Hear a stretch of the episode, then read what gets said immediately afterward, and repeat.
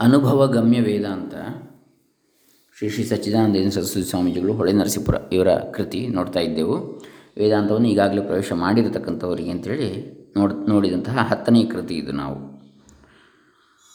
ಅದರಲ್ಲಿ ಈಗಾಗಲೇ ನಾವು ನಾಲ್ಕು ಕಂತುಗಳನ್ನು ನೋಡಿದ್ದೇವೆ. ಇವತ್ತು ಐದನೆಯ ಕಂತು. ದೇವತೆಗಳು, ಋಷಿಗಳು ಮತ್ತು ಪಿತೃಗಳು ಎನ್ನತಕ್ಕಂಥ ವಿಚಾರ. ಅಧ್ಯಾತ್ಮ ಪ್ರಕಾಶ ಕಾರ್ಯಾಲಯ, ಹೊಳೆ ನರಸೀಪುರ, ಇವರಿಂದ ಪ್ರಕಾಶಿತವಾದದ್ದು. ಓಂ ಶ್ರೀ ಗುರುಭ್ಯೋ ನಮಃ. ಹರಿ ಓಂ. ಶ್ರೀ ಗಣೇಶಾಯ ನಮಃ.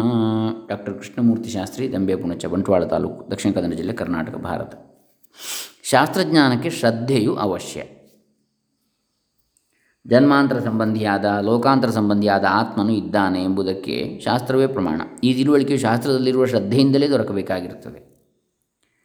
ಇದರ ಜೊತೆಗೆ ಇಲ್ಲಿಯೇ ಕಾಣಬಹುದಾಗಿದ್ದರೂ ಸೂಕ್ಷ್ಮವಾಗಿರುವ ವಸ್ತುವಿನ ಜ್ಞಾನಕ್ಕೂ ಶ್ರದ್ಧೆ ಬೇಕಾಗ್ತದೆ. ಶಾಸ್ತ್ರಜನ್ಯ ಜ್ಞಾನಕ್ಕೆ ಹೇಗೋ ಹಾಗೆ ಇಂದ್ರಿಯ ಗೋಚರವಾಗುವ ವಸ್ತುಗಳ ಜ್ಞಾನಕ್ಕೂ ಶ್ರದ್ಧೆಯು ಬೇಕಾಗುತ್ತದೆ.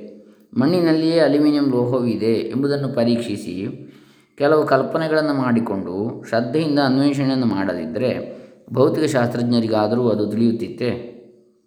ಈಗ ಹೊಸ ಹೊಸದಾಗಿ ಮಾಡಿರುವ ಶೋಧನೆಗಳಿಗೆ ಶ್ರದ್ಧೆಯೇ ಮೂಲಾಧಾರವಾಗಿರುತ್ತದೆ. ಇಂಥದ್ದೊಂದು ಇರಬಹುದು ಅಂತೇಳಿ ಹುಡುಕ್ಲಿಕ್ಕೆ ಹೊರಟಾಗ ಸಿಗ್ತದೆ. ಇರಲಿಕ್ಕಿಲ್ಲ ಅಂತ ಹುಡುಕ್ಲಿಕ್ಕೆ ಆಗೋದಿಲ್ಲ. ಅತೀಂದ್ರಿಯವಾಗಿರುವ ಅನಾ ಆತ್ಮಾದಿ ತತ್ವಗಳ ಜ್ಞಾನಕ್ಕೆ ಶ್ರದ್ಧೆಯು ಅತ್ಯಂತ ಅವಶ್ಯವಾಗಿರ್ತದೆ. ಶ್ರದ್ಧಾವಾನ್ ಲಭತೆ ಜ್ಞಾನಂ ತತ್ಪರ ಸಂಯತೇಂದ್ರಿಯ.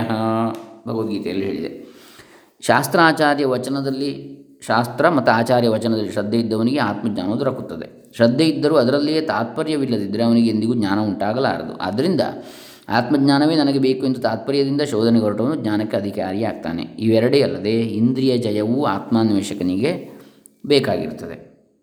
ಬಾಹ್ಯ ವಿಷಯಗಳಲ್ಲಿ ಆಸಕ್ತನಾಗಿರುವವನಿಗೆ ಎಲ್ಲಕ್ಕೂ ಒಳಗಿರುವ ಸರ್ವಸೂಕ್ಷ್ಮನಾಗಿರುವ ಆತ್ಮನ ಜ್ಞಾನವು ಹೇಗೆ ತಾನೇ ದೊರಕಿತು? ಆದ್ದರಿಂದ ಶ್ರದ್ಧೆ, ತಾತ್ಪರ್ಯ, ಇಂದ್ರಿಯ ಜಯ ಈ ಮೂರು ಅತೀಂದ್ರಿಯ ಜ್ಞಾನಕ್ಕೆ ಅತ್ಯವಶ್ಯವಾಗಿರ್ತವೆ ಕರ್ತೃಭೋಕ್ತೃವಾದ ಆತ್ಮನು ಇದ್ದಾನೆ ಎಂಬ ಸಾಮಾನ್ಯ ಜ್ಞಾನವಿದ್ದರೂ ಇಲ್ಲಿ ಅಧಿಷ್ಠಾನವಾದ ಶರೀರ, ಕರಣಗಳು, ಅಂದರೆ ಇಂದ್ರಿಯಗಳು ಪ್ರಾಣದ ವ್ಯಾಪಾರಗಳು ಮತ್ತು ಕರುಣಾನುಗ್ರಹಕ, ಕರುಣಾನುಗ್ರಾಹಕರಾದ ಆದಿತ್ಯಾದಿ ದೇವತೆಗಳು ಇದ್ದಾರೆ ಎಂದು ತಿಳಿದುಕೊಳ್ಳುವುದು ಅವಶ್ಯ.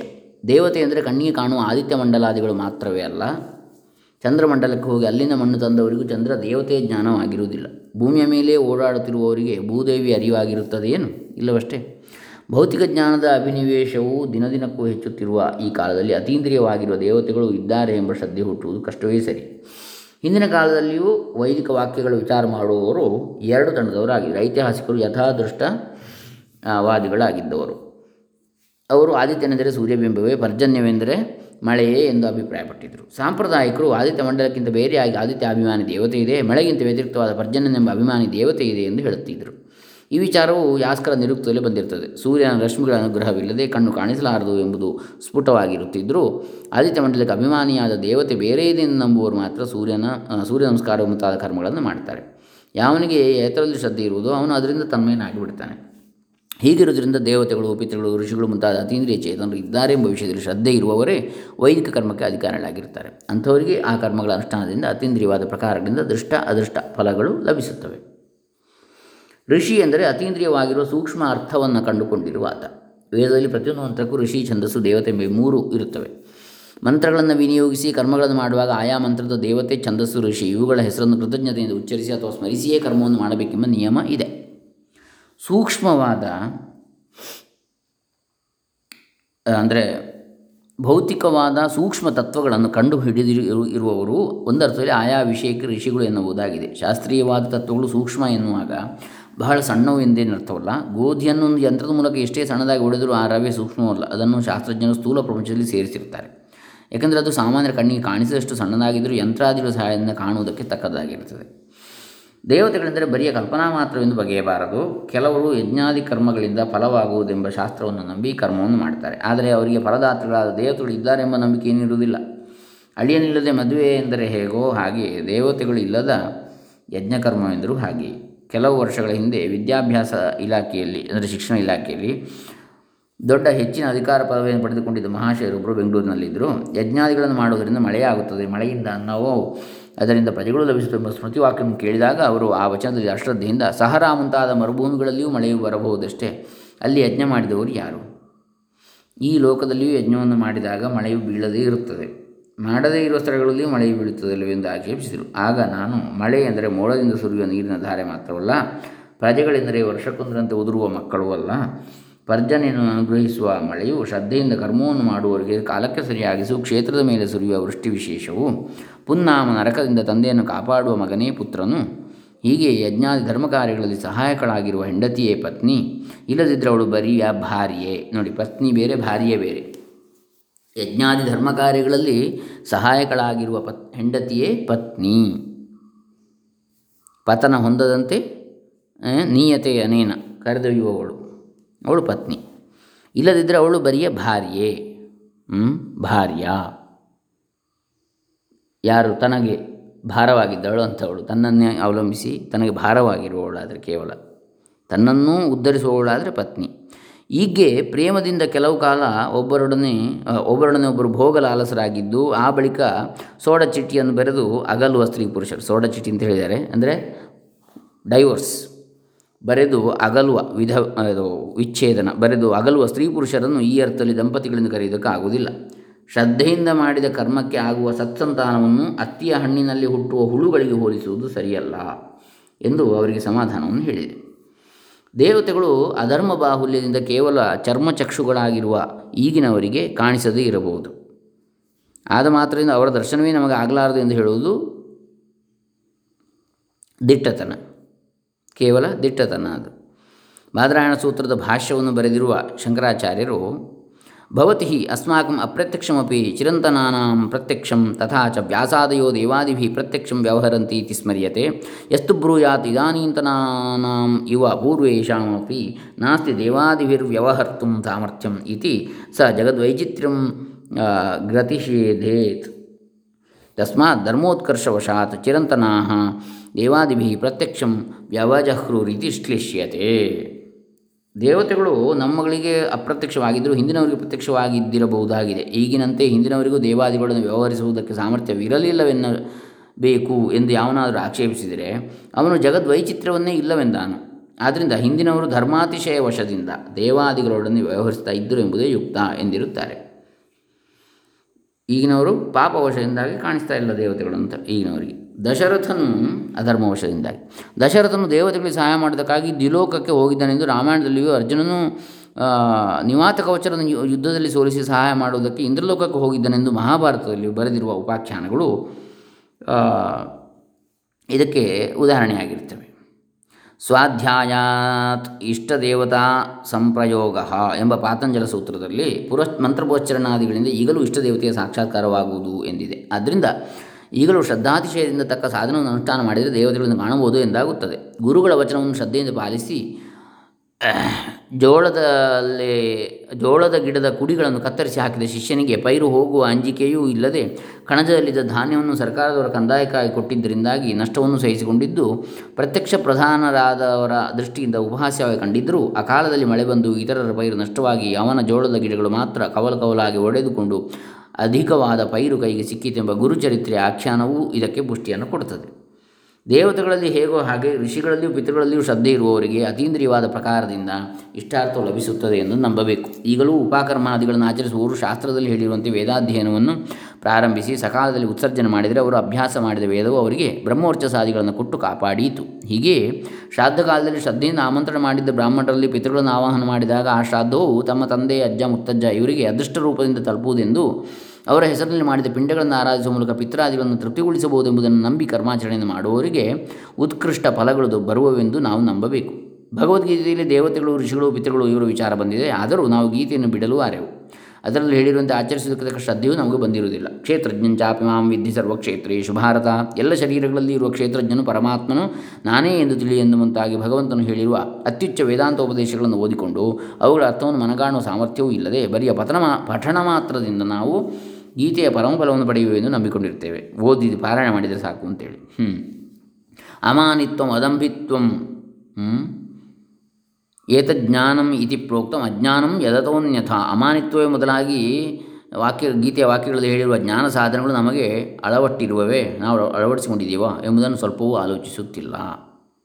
ಏವಂ ಪ್ರವರ್ತಿತಂ ಚಕ್ರಂ ನಾನುವರ್ತಯತಿ ಹಯ ಅಘಾಯುರಿಂದ್ರಿಯ ರಾಮೋ ಮೋಘಂ ಪಾರ್ಥಸ ಜೀವತಿ ಗೀತೆ. ಯಜ್ಞದಿಂದ ಮಳೆ, ಮಳೆಯಿಂದ ಅನ್ನ, ಅನ್ನದಿಂದ ಪ್ರಜೆಗಳು ಹೀಗೆ ಒಂದರ ಹಿಂದೊಂದು ಆಗುತ್ತಿರುವ ಎಂಬ ಜಗಚ್ಚಕ್ರವನ್ನು ಯಾವನು ಅನುಸರಿಸದೇ ಇರುವನು, ಅವನು ಅಘಾಯು ಪಾಪಾಯು. ಅವನು ಜೀ, ಅವನ ಜೀವನವು ವ್ಯರ್ಥ ಎಂದು ಭಗವಂತ ಹೇಳಿರ್ತಾನೆ. ಯಾವನು ಶಾಸ್ತ್ರೋಕ್ತವಾದ ರೀತಿಯಿಂದ ದೇವತೆಗಳ ತೃಪ್ತ್ಯರ್ಥವಾಗಿ ಯಜ್ಞಗಳನ್ನು ಸ್ಮಾರ್ತವಾದ ಪಂಚಮಹಾಯಜ್ಞಗಳನ್ನು ಶ್ರಾದ್ದಕರ್ಮ ರೂಪವಾದ ಪಿತೃಯಜ್ಞವನ್ನು ಮಾಡುತ್ತಿರುವನು? ಪಂಚಮಹಾಯಜ್ಞಗಳು ಅಂದರೆ ದೇವಯಜ್ಞ, ಪಿತೃಯಜ್ಞ, ಮನುಷ್ಯಯಜ್ಞ ಮತ್ತು? ಭೂತಯಜ್ಞ, ಋಷಿ ದೇವಯಜ್ಞ ಋಷಿಯಜ್ಞ. ಹೀಗೆ ಐದು ರೀತಿ ಪಂಚಮಹಾಯಜ್ಞಗಳು. ಶ, ಅದು ಸ್ಮಾರ್ತ ಇನ್ನು ಶೌತಯಾಗಗಳು, ಆಮೇಲೆ ಶ್ರಾದ್ದಕರ್ಮ ರೂಪವಾದ ಪಿತೃಯಜ್ಞ. ಇದನ್ನು ಮಾಡುತ್ತಿರುವನು ಅವನು ಪೂರ್ಣ ಜೀವನವನ್ನು ಜೀವಿಸಿದಂತೆ ಆಗುವುದು. ವಿದ್ಯೆ, ಧನ, ಭೋಗ, ಕೀರ್ತಿ ಮುಂತಾದವುಗಳಿಗಾಗಿ ಜೀವಿಸುವುದು ಪೂರ್ಣ ಜೀವನವಲ್ಲ. ಧರ್ಮಾರ್ಥ ಕಾಮಮೋಕ್ಷಗಳೆಂಬ ಪುರುಷಾರ್ಥಗಳಿಗಾಗಿ ಜೀವಿಸುವುದೇ ಪೂರ್ಣ ಜೀವನ ಅಂತೇಳಿ ಹೇಳ್ತಾರೆ. ಚಿರಂಜೀವಿಗಳಾದ ಋಷಿಗಳು ಈಗಲೂ ಕೆಲವರು ಇರ್ತಾರೆ. ಲೋಕದ ಕ್ಷೇಮಾರ್ಥವಾಗಿ ಅಲ್ಲಲ್ಲಿ ಅದೃಶ್ಯರಾಗಿ ಸಂಚರಿಸ್ತಾ ಇರ್ತಾರೆ. ದೇವತೆಗಳಿಗಾಗಿ ಸ್ವತ್ವವನ್ನು ತ್ಯಾಗ ಮಾಡಿದವರು ಈಗಲೂ ಇರ್ತಾರೆ. ಇಷ್ಟ ದೇವತೆಯನ್ನು ಪೂಜಿಸಿ ಸ್ವಪ್ನವೇ ಮುಂತಾದವುಗಳಲ್ಲಿ ಆ ದೇವತೆಯೊಡನೆ ಮಾತನಾಡುವವರು ಇರ್ತಾರೆ. ಬೀಜವನ್ನು ಭೂಮಿಯಲ್ಲಿ ಬಿತ್ತಿ ಕಾಲಾನುಕಾಲಕ್ಕೆ ಫಲ ಪಡೆಯುವಂತೆ ದೇವತಾರಾಧನೆಯಿಂದ ಫಲವನ್ನು ಪಡೆಯುವವರು ಇರ್ತಾರೆ. ಅವರದು ಶ್ರದ್ಧಾಮಯ ಜೀವನ. ಇದು ಶ್ರದ್ಧೆ ಎನ್ನುವಂಥ, ಅಂದರೆ ನಾವು ಏನು ದೇವತೆಗಳು, ಋಷಿಗಳು ಮತ್ತು ಪಿತೃಗಳು ಈ ವಿಚಾರವನ್ನು ನೋಡಿದ ಹಾಗಾಯಿತು. ಮುಂದೆ ಈಶ್ವರ ಎನ್ನತಕ್ಕಂಥ ಒಂದು ವಿಚಾರವನ್ನು ನೋಡೋಣ. ಅಂದರೆ ಭಗವಂತ ಅಂತೇಳಿ. ಋಷಿಗಳು ಸೂಕ್ಷ್ಮ ತತ್ವಗಳನ್ನು ಕಂಡುಹಿಡಿದು ಎಲ್ಲರಿಗೂ ಬೋಧಿಸುತ್ತಿದ್ದರು ಶ್ರುತಿ ಸ್ಮೃತಿಗಳು ಡಂಗರವನ್ನು ಹೊಡೆಯುತ್ತಾ ಇದ್ದರು. ಶ್ರುತಿ ಅಂದರೆ ವೇದ, ಸ್ಮೃತಿ ಅಂದರೆ ಧರ್ಮಶಾಸ್ತ್ರಗಳು. ಜನರ ಮನಸ್ಸು ಅವುಗಳನ್ನು ಕಾಣದೆ ತಡವರಿಸ್ತಾ ಇದೆ. ಮೂಕರಾದವರು ಸಕ್ಕರೆಯನ್ನು ತಿಂದು ಅದರ ಸವಿಯನ್ನು ಇತರರಿಗೆ ತಿಳಿಯಪಡಿಸುವುದಕ್ಕೆ ಸಾಧನವಾದ ವ್ಯವಹಾರದ ಭಾಷೆಗೆ ಯೋಗ್ಯತೆ ಇಲ್ಲದಿರುವಂತೆ ಮೂಕರಿಗೆ ಹೇಳಲಿಕ್ಕಾಗ್ತದೆ. ಹೇಗೆ ಉಂಟು ಸಕ್ಕರೆ ಅಂತ? ತಿಂದು ರುಚಿ ಮಾತ್ರ ನೋಡಲಿಕ್ಕಾಗ್ತದೆ ಅಷ್ಟೇ ಅನುಭವಿಸುವುದಕ್ಕೆ. ಅದೇ ರೀತಿಯಲ್ಲಿ ಅನುಭವೈಕ ಗಮ್ಯವಾದ ತತ್ವಗಳನ್ನು, ಅನುಭವದಿಂದ ಮಾತ್ರ ತಿಳಿಯಲ್ಪಡತಕ್ಕಂಥ ತತ್ವಗಳನ್ನು ಸಾಮಾನ್ಯ ಜನರಿಗೆ ಭಾಷೆಯ ಮೂಲಕ ತಿಳಿಸುವುದಕ್ಕಾಗದೆ ವಿಧ ವಿಧವಾದ ದೃಷ್ಟಾಂತಗಳಿಂದ ಅದನ್ನು ಬಣ್ಣಿಸುತ್ತಾರೆ. ನಾಲಗೆಯಲ್ಲಿ ಅರೋಚಕವೆಂಬ ನಿಮಿತ್ತದಿಂದ ರುಚಿಯೇ ಗೊತ್ತಾಗದೇ ಇರುವಂತೆ ಪ್ರಾಕೃತ ಜನರು ಅತೀಂದ್ರಿಯ ತತ್ವಗಳನ್ನು ಗ್ರಹಿಸುವ ಯೋಗ್ಯತೆ ಇಲ್ಲದೆ ನರಳುತ್ತಿರುತ್ತಾರೆ. ತಮಗೆ ತತ್ವವನ್ನು ಗ್ರಹಿಸುವ ಯೋಗ್ಯತೆ ಇಲ್ಲವೆಂಬುದನ್ನು ಅರಿಯದೆ ಮೇಲಿನ ವರ್ಣಾಶ್ರಮದವರು ತಮಗೆ ತತ್ವವನ್ನು ತಿಳಿಸಿ ಕೊಡದೆ ಗುಟ್ಟಾಗಿ ಇಟ್ಟುಕೊಂಡಿರುತ್ತಾರೆ ಎಂಬ ತಪ್ಪು ಗ್ರಹಿಕೆಯುಳ್ಳವರಾಗಿಯೂ ಇರ್ತಾರೆ ಅದರಿಂದಾಗಿ ಬ್ರಾಹ್ಮಣ ದ್ವೇಷಗಳು ಲೋಕದಲ್ಲಿ ತುಂಬಿ ಹೋಗಿದ್ದಾರೆ. ಇದರಿಂದ ವೇದಾರ್ಥ ಪ್ರವಚನವೆಂಬುದು ಕೋಣನ ಮುಂದೆ ಕಿನ್ನರಿಯನ್ನು ಬಾರಿಸಿದಂತೆ ಆಗಿಬಿಟ್ಟಿರ್ತದೆ. ಎಷ್ಟು ಚೆನ್ನಾಗಿ ಹೇಳ್ತಾರೆ ಸ್ವಾಮೀಜಿಯವರು. ಕೆಳಗಿನ ಅಂತಸ್ತಿನ ಮನಸ್ಸುಳ್ಳವರೇ ಬಹಳ ಜನರು ಇರ್ತಾರೆ ಎಂಬುದನ್ನು ಬಲ್ಲ ವ್ಯಾಸ ವಾಲ್ಮೀಕಿಗಳೇ ಮುಂತಾದವರು ಇತಿಹಾಸ ಪುರಾಣಗಳ ದ್ವಾರ ಅದರ ಮೂಲಕ ಹಲವು ಉಪಖ್ಯಾ ಉಪಾಖ್ಯಾನಗಳನ್ನು ದೃಷ್ಟಾಂತವನ್ನು ಬಳಸಿಕೊಂಡು ತತ್ವಬೋಧೆಯನ್ನು ಮಾಡಿರ್ತಾರೆ. ಈಗಿನ ಜನರು ಇವನ್ನು ಮಕ್ಕಳಿಗೆ ತಕ್ಕ ಕಥೆಗಳು ಎಂದು ಅಸಡ್ಡೆಯಿಂದ ತಿರಸ್ಕರಿಸುತ್ತಿದ್ದಾರೆ. ಇವು ಮಕ್ಕಳಿಗೆ ಆಗ್ಬೋದು ರಾಮಾಯಣ ಮಹಾಭಾರತ ಕಥೆಗಳು ಅಂತೇಳಿ. ನಮಗೆ ಯಾಕೆ ಅಂತ. ಈಗಿನ ಕಾಲದ ಬ್ರಾಹ್ಮಣರ ಮಕ್ಕಳು B S C M S C B E M com M B B S ಮುಂತಾದ ಪರೀಕ್ಷೆಗಳಲ್ಲಿ ಉತ್ತೀರ್ಣರಾಗಿ ತಮ್ಮ ವಿದ್ಯೆಯ ಅಂತಸ್ತಿಗೆ ತಕ್ಕ ಉದ್ಯೋಗಗಳು ದೊರೆಯುತ್ತಿಲ್ಲವೆಂದು ಅಲೆದಾಡುತ್ತಿದ್ದಾರೆ. ಅವರನ್ನು ನೀವು ವೇದಾಧ್ಯಯನವನ್ನು ಮಾಡಿದ್ದೀರೋ ಎಂದು ಕೇಳಿದರೆ ಹುಸಿ ನಗೆಯಿಂದ, ಅಯ್ಯೋ, ಅಧ್ಯಯನವನ್ನು ಕೇಳುವವರು ಯಾರು? ಅಧ್ಯಯನ ಮಾಡಿದವನಿಗೆ ಮಧ್ಯಾಹ್ನಕ್ಕೂ ಹಿಟ್ಟಿಲ್ಲ ಎಂಬ ಗಾದೆಯನ್ನು ನೀವು ಕೇಳಿಲ್ಲವೇ? ಎನ್ನುತ್ತಾರೆ. ಆದರೆ ಈಗಿನ ಪರೀಕ್ಷೆಗಳಲ್ಲಿ ಉತ್ತೀರ್ಣರಾಗಿ ಶ್ವೇತಕೇತುವಿನಂತೆ ಉಬ್ಬಿ ಬಂದಿರುವವರಿಗೆ ಮಧ್ಯಾಹ್ನಕ್ಕೆ ಹಿಟ್ಟು ಇಲ್ಲ, ಬೂದಿಯೂ ಇಲ್ಲ ಎಂಬಂತೆ ಆಗಿದೆ. ಈಗಿನ ಈ ದುರವಸ್ಥೆಗೆ ಕಾರಣ ಏನು? ಎಂದರೆ ಪ್ರಾಥಮಿಕ ಶಾಲೆಗಳಲ್ಲಿ ಓದುವುದಕ್ಕೆ ಬಂದಿರುವ ಹುಡುಗರು ಹೊರಗೆ ಓಲಗ, ತಮಟೆ, ಇವುಗಳ ಧ್ವನಿಯನ್ನು ಕೇಳಿದೊಡನೆ ಉಪಾಧ್ಯಾಯರ ಎಚ್ಚರಿಕೆ ಕೂಗನ್ನೂ ಲಕ್ಷಿಸದೆ ತಟ್ಟನೆ ಹೊರಕ್ಕೆ ಹೋಗಿಬಿಡುವಂತೆ ದೇವತೆಗಳೇ ಮೊದಲಾದವರ ತಿರಸ್ಕಾರದಿಂದ ಜನರಿಗೆ ಉಂಟಾಗಿರುವ ಅನರ್ಥಗಳು. ನಮ್ಮ ಕಣ್ಣ ಮುಂದೆ ತೋರುತ್ತಿದ್ದರೂ ಈಗಿನ ಕಾಲದವರು ಹೊರಗಡೆಗೇ ಮುಖವನ್ನು ತಿರುಗಿಸಿಕೊಂಡು ಭೌತಿಕ ಶಾಸ್ತ್ರದ ಜ್ಞಾನವನ್ನು, ಜ್ಞಾನವು ಇಂದು ಅಲ್ಲದಿದ್ದರೆ ನಾಳೆ ನಮಗೆ ಸರಿಯಾದ ದಾರಿಯನ್ನು ತೋರಿಸಿತು ಎಂದೇ ಗಟ್ಟಿಯಾಗಿ ನಂಬಿದಿರ್ತಾರೆ, ನಂಬಿರ್ತಾರೆ. ಹಿಂದೆ ಹಿಟ್ಲರ್ನೆಂಬ ಜರ್ಮನ್ ನಾಯಕನು ಸೇನಾಬಲವನ್ನು ನಂಬಿ ಇತರ ರಾಷ್ಟ್ರಗಳನ್ನೆಲ್ಲ ತನ್ನ ಆಳ್ವಿಕೆ ಒಳಪಡಿಸಿಕೊಳ್ಳಬೇಕೆಂದು ಹಿಡಿಯ ಆಸೆ, ಹಿಡಿಯದ ಆಸೆಯನ್ನು ಮಾಡಿಕೊಂಡಿದ್ದ. ರಷ್ಯಾ ದೇಶದಲ್ಲಿ ಆಗಾಗ್ಗೆ ತಡೆಯಲಾರದಷ್ಟು ಶೀತದ ಹಿಮಪಾತವಾಗುತ್ತಿದ್ದುದು ವಾಡಿಕೆಯಾಗಿತ್ತು ಆದ್ದರಿಂದ ವಾಯುಗುಣವನ್ನು ಪರೀಕ್ಷಿಸಬಲ್ಲ ಭೌತಿಕ ಶಾಸ್ತ್ರಜ್ಞರನ್ನು ಈ ವರ್ಷ ರಷ್ಯಾದಲ್ಲಿ ಮಂಜು ಬೀಳುವುದೋ ಇಲ್ಲವೋ ಗೊತ್ತು ಮಾಡಿ ಎಂದು ಕಟ್ಟು ಮಾಡಿದ. ಆ ಶಾಸ್ತ್ರಜ್ಞರು ಹಿಂದಿನ ಎಷ್ಟೋ ವರ್ಷಗಳ ವಾಯುಗುಣ ಲೆಕ್ಕಾಚಾರದ ಆಧಾರದಿಂದ ಈ ವರ್ಷ ರಷ್ಯಾದಲ್ಲಿ ಹಿಮಪಾತ ಆಗುವುದಿಲ್ಲ ಎಂದು ನಿರ್ಣಯಿಸಿದರು. ಅವರ ಮಾತನ್ನು ನಂಬಿ ಆ ಅಧಿಕಾರ ಮದಾಂಧನು ಸೇನೆಯನ್ನು ರಷ್ಯಾದತ್ತ ಸಾಗುವಂತೆ ಕಟ್ ಮಾಡಿದ. ಆದರೆ ದುರ್ದೈವದಿಂದ ಆ ವರ್ಷವೇ ಬಲವಾದ ಹಿಮವರ್ಷ ಬಂದಿತು ರಷ್ಯಾ ದೇಶದ ಜನರು ಈಶ್ವರನ ಅಸ್ತಿತ್ವದಲ್ಲಿ ನಂಬಿಕೆ ಇಲ್ಲದ ಕಮ್ಯುನಿಸ್ಟರಾಗಿದ್ದರೂ ಶತ್ರುಭೀತರಾಗಿ ನಮಗೆ ಯಾರ ಬಗ್ಗೆ, ಯಾರೂ ಈ ಬಗ್ಗೆ ಸಹಾಯವನ್ನು ಮಾಡುವವರಿಲ್ಲ ಎಂಬ ನಂಬಿಕೆಯಿಂದ ಕ್ರೈಸ್ತರ ಇಗರ್ಜಿಗಳಿಗೆ ಹೋಗಿ ಗಂಟೆಗಳನ್ನು ಬಾರಿಸಿ, ದೇವ, ಇಂದಿಗೆ ನೀನೇ ನಮ್ಮನ್ನು ಕಾಪಾಡಬೇಕೆಂದು ಆರ್ತನಾದದಿಂದ ಬೇಡಿಕೊಂಡರು. ಈಶ್ವರನವರ ಪ್ರಾರ್ಥನೆಯ ಧ್ವನಿಗೆ ಹೋಗೊಟ್ಟನು ಎಂಬಂತೆ ಹಿಮಪಾತವು ಎಂದಿಗಿಂತಲೂ ಬಲವಾಗಿ ಆ ವರ್ಷ ಬಂದಿತಂತೆ. ಭೌತಿಕ ಜ್ಞಾನವನ್ನು ನಂಬಿದ್ದವರಿಗೂ ಈಶ್ವರನನ್ನು ನಂಬಿದ್ದ ಏಕದೇಶ ಜ್ಞಾನದ ಶ್ರದ್ಧಾಳುಗಳಿಗೂ ಈಶ್ವರನ ಅಸ್ತಿತ್ವವನ್ನೇ ನಂಬಲಾರದಿದ್ದ ಹಿರಣ್ಯಕಶಿಪುವಿನಂತಿದ್ದ ನಾಸ್ತಿಕರಿಗೂ ಒಂದೇ ಘಟನೆಯಿಂದ ಅಂತಃಕರಣದಲ್ಲಿ ಮಾರ್ಪಾಡಾಗತೊಡಗಿತು. ಇಂತಹ ಕಥೆಗಳನ್ನು ನಾವು ಇತಿಹಾಸದಲ್ಲಿ ಓದುತ್ತಿದ್ದರೂ ನಮ್ಮ ಮನಸ್ಸು ಇನ್ನೂ ರುಜು ಮಾರ್ಗವನ್ನು ಅನುಸರಿಸಿದ ನಾಯಿಯ ಬಾಲದಂತೆ ಡೊಂಕಾಗಿರುತ್ತದೆ. ನಮ್ಮಲ್ಲಿ ಕೆಲವರು ಸಂಪ್ರದಾಯಕ್ಕೆ ಸಿದ್ಧಿವಿನಾಯಕನ ವ್ರತವನ್ನು ಮಾಡುತ್ತಿದ್ದಾರೆ. ಆದರೂ ಅವರಿಗೆ ಜೀವನದಲ್ಲಿ ಬಂದೊದಗುವ ವಿಘ್ನಗಳು ತಪ್ಪಿರುವುದಿಲ್ಲ. ಇದಕ್ಕೆಲ್ಲ ಈಶ್ವರ ಅಸ್ತಿತ್ವದಲ್ಲಿ ಶ್ರದ್ಧೆ ಇಲ್ಲದಿರುವುದೇ ಕಾರಣ. ನಮ್ಮವರ ಈಶ್ವರ ಅಂತ ಇಲ್ಲಿ ಹೇಳುವಂಥದ್ದು ತ್ರಿಮೂರ್ತಿಗಳ ಒಬ್ಬ ಎನ್ನುವ ಅರ್ಥದಲ್ಲಿ ಅಲ್ಲ, ಭಗವಂತ, ಪರಮಾತ್ಮ ಎನ್ನುವ ಅರ್ಥದಲ್ಲಿ. ನಮ್ಮವರ ಮೆದುಳಿನ ಶಕ್ತಿಯು ಬೆಳೆಯುತ್ತಿದೆ. ಆದರೆ ಹೃದಯವು ದಿನ ದಿನಕ್ಕೂ ಸಂಕುಚಿತವಾಗ್ತಾ ಇದೆ. ಈಶ್ವರನೊಬ್ಬನಿದ್ದಾನೆ ಎಂಬ ವಿಷಯಕ್ಕೆ ಈಗ ಅನೇಕರಿಗೆ ಶ್ರದ್ಧೆ ಹಾರಿ ಹೋಗ್ತಾ ಇದೆ. ಈಶ್ವರ ಸರ್ವಭೂತಾನಾಂ ಹೃದ್ದೇಶೇ ಅರ್ಜುನ ತಿಷ್ಠತಿ ಭ್ರಾಮಯನ್ ಸರ್ವಭೂತಾನಿ ಯಂತ್ರಾರೂಢಾನಿ ಮಾಯಯ ಗೀತೆಯಲ್ಲಿ ಹೇಳಿದೆ. ಎಲೆ ಅರ್ಜುನನೇ, ಈಶ್ವರನು ಸರ್ವ ಪ್ರಾಣಿಗಳ ಹೃದಯದಲ್ಲಿಯೂ ಇರುತ್ತಾನೆ. ಎಲ್ಲ ಪ್ರಾಣಿಗಳನ್ನು ಯಂತ್ರವನ್ನು ಏರಿದ ಪ್ರತಿಮೆಗಳನ್ನು ಹೇಗೋ ಹಾಗೆ ಮಾಯೆಯಿಂದ ತಿರುಗಿ ತಿರುಗಿಸುತ್ತಿರುತ್ತಾನೆ ಭಗವಂತ. ತಮೇವ ಶರಣಂಗಚ್ಚ ಸರ್ವಭಾವೇನ ಭಾರತ, ಭಗವದ್ಗೀತೆ. ಆತನನ್ನೇ ಈ ಸಂಸಾರದ ದುಃಖದ ಪರಿಹಾರಕ್ಕಾಗಿ ಶರಣು ಹೊಂದು ಎಂದು ಭಗವಂತನು ಸುಸ್ಫುಟವಾಗಿ ಸುಸ್ಫುಟವಾಗಿ ಬೋಧಿಸಿರುತ್ತಾನೆ. ಆದರೂ ನಮಗೆ ಶ್ರದ್ಧೆ ಉಂಟಾಗಲು ಅಲ್ಲದು. ನಮಗೆ ಮೆದುಳಿನ ರೋಗವೂ ಹೆಚ್ಚಿಬಿಟ್ಟಿದೆ. ಎಲ್ಲ ಪ್ರಾಣಿಗಳ ಒಳಗೂ ಇರುವ ಈಶ್ವರನು ನಮ್ಮ ಹೃದಯದಲ್ಲೂ ಇರಬೇಕಲ್ವೇ ಎಂಬ ಸಂಶಯವೂ ಕೂಡ ನಮ್ಮಲ್ಲಿ ಉಂಟಾಗಿಲ್ಲ. ದೈವೀಕೇಶ ಗುಣಮಯೀ ಮಮ ಮಾಯಾ ದುರತ್ಯಜ ಮಾಮೇವ ಯೇ ಪ್ರಪದ್ಯಂತೆ ಮಾಯಾಮೇತಾಂ ತರಂತಿತೆ ಗೀತೆ. ನಮಗೆ ಹೊರಗಿನ ಮಾಯಾ ವಿಲಾಸವನ್ನು ನೋಡುತ್ತಲೇ ಬೆರಗಾಗುವ ಅಭ್ಯಾಸ ಆಗಿಬಿಟ್ಟಿರ್ತದೆ. ತ್ರಿಗುಣಾತ್ಮಕವಾದ ಮಾಯೆಯೇ ಎಲ್ಲೆಲ್ಲಿಯೂ ಹಬ್ಬಿಕೊಂಡು ಮೋಹಕವಾಗಿದ್ದುಕೊಂಡು ಸರಿಯಾದ ಕಡೆಗೆ ನಾವು ತಿರುಗದಂತೆ ಮಾಡಿರ್ತದೆ. ಆದರೆ ಭಗವಂತನನ್ನೇ ಅನನ್ಯ ಭಕ್ತಿಯಿಂದ ಯಾರು ಶರಣ ಹೊಂದುವರೋ ಅವರಿಗೆ ಈ ಮಾಯೆಯು ಮಾಯವಾಗಿ ಬಿಡುವುದು. ನಾವು ಇಷ್ಟು ದೀರ್ಘಕಾಲ ಆತನ ಕಡೆಗೆ ತಿರುಗಿಲ್ಲವೆಂಬ ನಿಮಿತ್ತದಿಂದಲೇನೂ ಆತನು ಎಂದಿಗೂ ವಿಮುಖನಾಗುವುದಿಲ್ಲ. ಇಷ್ಟರವರೆಗೆ ಅವನು ನನ್ನನ್ನು ನೆನಪೇ ಮಾಡಲಿಲ್ಲ ಅಂತೇಳಿ ಅವನು ನಮ್ಮ, ನಮಗಿಂದ ವಿಮುಖನಾಗುವುದಿಲ್ಲ. ವಿಭೀಷಣನು, ನಾನು ನಿನ್ನನ್ನು ಶರಣ ಹೊಕ್ಕಿದ್ದೇನೆ, ನಿನ್ನವನನ್ನಾಗಿ ಮಾಡಿಕೊ ಎಂದು ಬೇಡಿಕೊಂಡ ಮಾತ್ರದಿಂದಲೇ ಅವನನ್ನು ಲಂಕಾ ಪಟ್ಟಣಕ್ಕೆ ಅಧಿಪತಿಯನ್ನಾಗಿ ಮಾಡಿ ಅಭಿಷೇಕವನ್ನು ಮಾಡಿಸಿದ. ಪ್ರಭುವು ಅಜ್ಞಾನದಿಂದ ಮಾಯಾವಶರಾಗಿರುವ ನಮ್ಮನ್ನು ಕಾಪಾಡಲಾರನೇ. ನಾವು ದೇವತೆಗಳನ್ನು ಉಪಾಸನೆ ಮಾಡುವಾಗಲೂ ಆತನೇ ಫಲವನ್ನು ಕೊಡುವಾತ ದೇವತೆಗಳು ನಮಗಿಂತ ಎಷ್ಟೋ ಹೆಚ್ಚಿನ ಅಪ್ರತಿಹತ ಜ್ಞಾನಾದಿ ಶಕ್ತಿಗಳುಳ್ಳವರಾದರೂ ಅವರಿಗೂ ನಮ್ಮಂತೆಯೇ ಈಶ್ವರನ ವಿಷಯಕ್ಕೆ ಮೋಹ ಉಂಟಾಗುವುದು. ಕೇನೋಪನಿಷತ್ತಿನಲ್ಲಿ ಒಂದು ಕಥೆ ಇದೆ. ಅಲ್ಲಿ ದೇವತೆಗಳಿಗೂ ಅಸುರರಿಗೂ ಆದ ಒಂದು ಮಹಾಯುದ್ಧದಲ್ಲಿ ದೇವತೆಗಳಿಗೆ ಜಯವಾಯಿತು. ಅಗ್ನಿ, ವಾಯು, ಇಂದ್ರ ಮುಂತಾದವರು ನಾವು ನಾವೇ ಈ ಯುದ್ಧ ಯುದ್ಧದಲ್ಲಿ ಜಯವನ್ನು ಸಂಪಾದಿಸಿದೆವು ಎಂದು ಹೆಮ್ಮೆಯನ್ನು ತಾಳಿದರು. ಆಗ ಅವರ ಮುಂದೆ ಒಂದು ವಿಸ್ಮಯಕರವಾದ ಯಕ್ಷರೂಪದಿಂದ ಪರಮಾತ್ಮನು ಕಾಣಿಸಿಕೊಂಡ. ಆಗ ದೇವತೆಗಳು, ಈ ಅದ್ಭುತ ರೂಪದ ವ್ಯಕ್ತಿ ಯಾವುದು ತಿಳಿದುಕೊಂಡು ಬಾ ಎಂದು ವಾಯುವಾದಿಗಳನ್ನು ಒಬ್ಬೊಬ್ಬರನ್ನೇ ಆ ಯಕ್ಷನ ಬಳಿಗೆ ಕಳಿಸಿಕೊಟ್ರು. ಪರಮೇಶ್ವರನು ನೀನು ಯಾರು? ಎನ್ನಲು, ನಾನು ವಾಯು, ಪೃಥ್ವಿಯಲ್ಲಿರುವ ಎಲ್ಲ ಪದಾರ್ಥವನ್ನು ಎತ್ತಿ ಹಾಕಬಲ್ಲೆನು? ಎಂದು ವಾಯು ಉತ್ತರಿತ್ತ ಅವನು ಒಂದೊಂದು ಸಣ್ಣ ಕಡ್ಡಿಯನ್ನಿಟ್ಟು ಹಾಗಾದರೆ ಇದನ್ನು ತೆಗೆದುಕೋ ಎಂದು ಈಶ್ವರನು ಹೇಳಿದಾಗಿ ವಾಯುವು ತನ್ನ ಸರ್ವ ಶಕ್ತಿಯನ್ನು ವಿನಿಯೋಗಿಸಿದರೂ ಕಡ್ಡಿಯನ್ನು ಮೇಲಕ್ಕೆ ಎತ್ತುವುದಕ್ಕೆ ಆಗಲಿಲ್ಲ. ಹೀಗೆ ಎಲ್ಲವನ್ನು ದಹಿಸುವ ಶಕ್ತಿಯುಳ್ಳವನು ನಾನು ಎಂದು ಕೊಚ್ಚಿಕೊಂಡ ಅಗ್ನಿಯಿಂದಲೂ ಆ ಕಡ್ಡಿಯನ್ನು ಸುಡುವುದಾಗಲಿಲ್ಲ. ಮುಂದೆ ಇಂದ್ರನೇ ಆ ಯಕ್ಷಸ್ವರೂಪವನ್ನು ನಿಶ್ಚಯಿಸಿಕೊಂಡು ಬರುವನೆಂದು ಹೆಮ್ಮೆಯಿಂದ ಹೋಗುವಲ್ಲಿ ಆ ಯಕ್ಷರೂಪ ಅವನಿಗೆ ದರ್ಶನವನ್ನು ಕೂಡ ಕೊಡದೆ ಮಾಯವಾಯಿತು. ಆಕಾಶದಲ್ಲಿ ದರ್ಶನವನ್ನು ಕೊಟ್ಟ ಉಮಾದೇವಿಯ ಅನುಗ್ರಹದಿಂದ ಈತನು ಎಲ್ಲರಿಗೂ ಆತ್ಮನಾದ ಪರಬ್ರಹ್ಮವೇ ಎಂಬ ಜ್ಞಾನವು ಉದಿಸಿದಂತೆ.